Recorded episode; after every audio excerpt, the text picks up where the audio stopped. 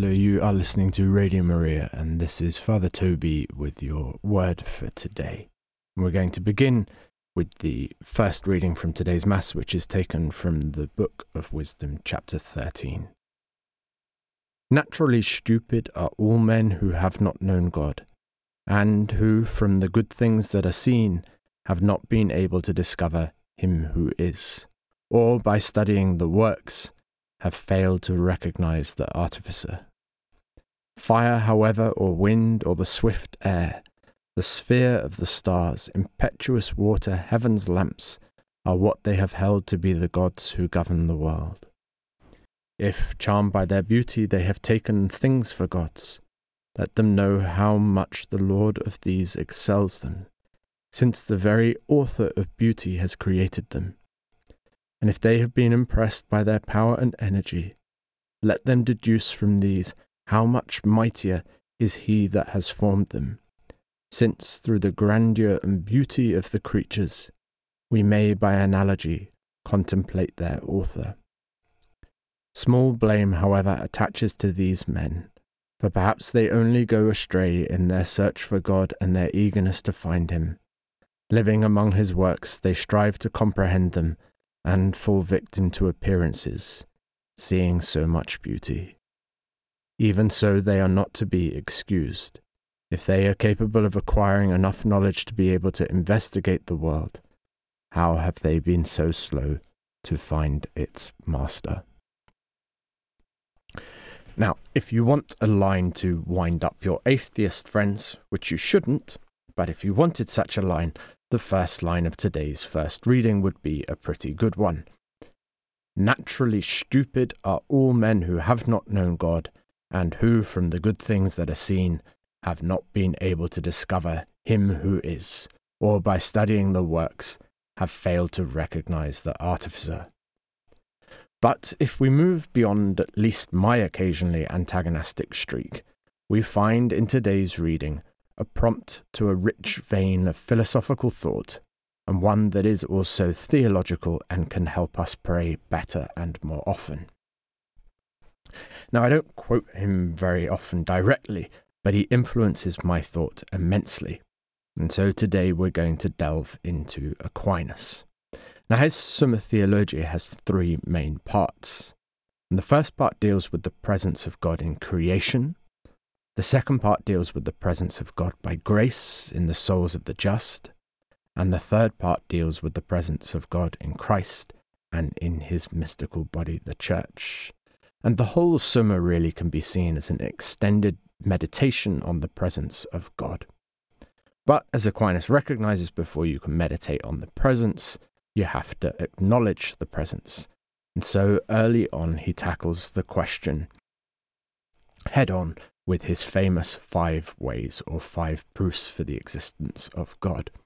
And in what follows, I rely a lot upon uh, a, a, brilliant series of videos uh, made by my brother Dominicans of the Eastern uh, Province, uh, the, the province of St. Joseph in the USA. Um, and they have a fantastic uh, website, Aquinas 101, the whole series of videos which takes you through the, the Summa.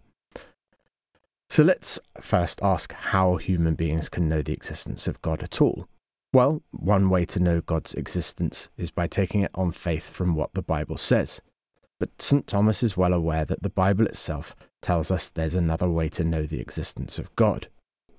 In Romans chapter 1 verse 20, St. Paul tells us that the existence of God is known to everyone, at least in a general and confused sort of way, from the beauty and goodness of the natural world and this passage is itself a quick summary of the longer passage from Wisdom chapter 13, which is our first reading today. The two passages tell us to expect to find human beings who have never even read the Bible, never met Jesus Christ, but know that God exists just from their experience and rational reflection upon the natural world. And when Aquinas turned to the writings of ancient pagan philosophers, he found exactly that. He found people who had never read the Bible but had given serious arguments for the existence of God. And so the writings of ancient pagan philosophers confirmed the biblical teaching that it is possible for human beings to know the existence of God without ever having read the Bible. And for both of these reasons, Aquinas taught that human beings have a natural knowledge of God. Or, to put it another way, that we can know the existence of God by using our natural reason or human intelligence.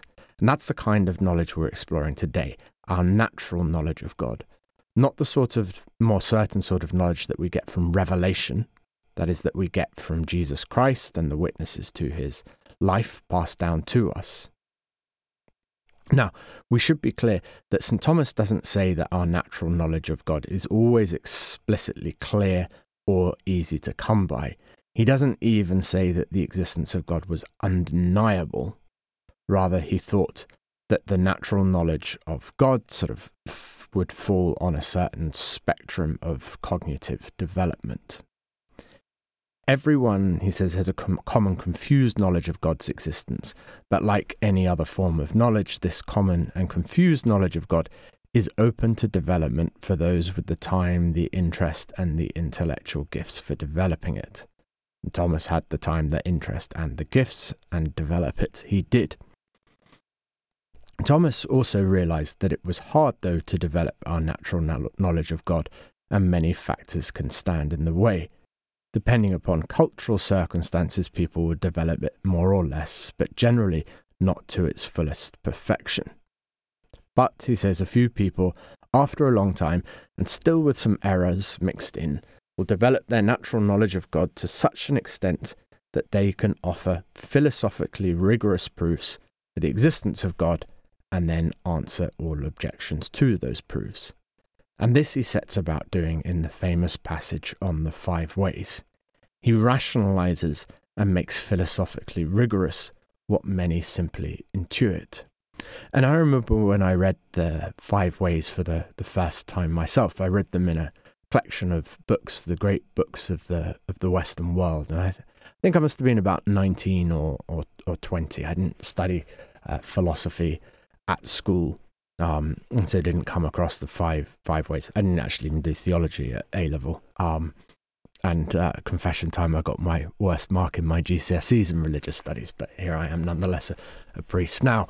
Um, but uh, I remember when I first uh, read these, and I've still got the annotation in pencil in the in the margin of the book next to it. I said, "Why have I never come across this before?" And I had the reaction that I had because Aquinas made so clear and precise what I think I had intuited and had a certain unthought through sense of before. So, how exactly do we know the existence of God? Well, the basic principle behind each of the five ways is that we know the existence of God from our experience of the world of nature, and looking for an ultimate explanation of it, we can use the same kind of reasoning that we use when we know the existence of any invisible cause from its visible effects. And we do that quite a lot. For example, if I'm driving down the road and I see a billowing cloud of smoke coming up from the horizon, I can infer that there must be a fire, even if I do not see the fire because it's blocked from my view. Fire might be invisible, but the smoke that produces it is not. And I know the existence of the invisible cause from the visible effect. Or, similarly, if I wake up one morning with a sore throat, I infer that I have some kind of infection or virus. I don't see the infection or the virus, the cause of the sore throat is invisible, but I know that it's there by reasoning from the experience of the symptoms. I don't simply think, oh, I have a sore throat today. I wonder what the reason is that I have a sore throat. Even in a pre scientific age, people would do this. We do not think things simply happen. We believe that they have causes, even though these causes are sometimes unseen. So it is with our knowledge of God. In what we see or experience around us in the natural world, God is invisible. We don't see him, but from what we do see in our experience of the natural world, we can infer that something must be behind it all. Something is responsible for the greatness, the beauty, and the order of the world. And Aquinas thought that this inference from the order of the world to the existence of something responsible for the order was so fundamental that nearly all human beings reason this way. But he also realized that this inference argument was something like a seed. And he thought the seed can develop and grow through study and application of the mind to the many philosophical issues involved in making the inference.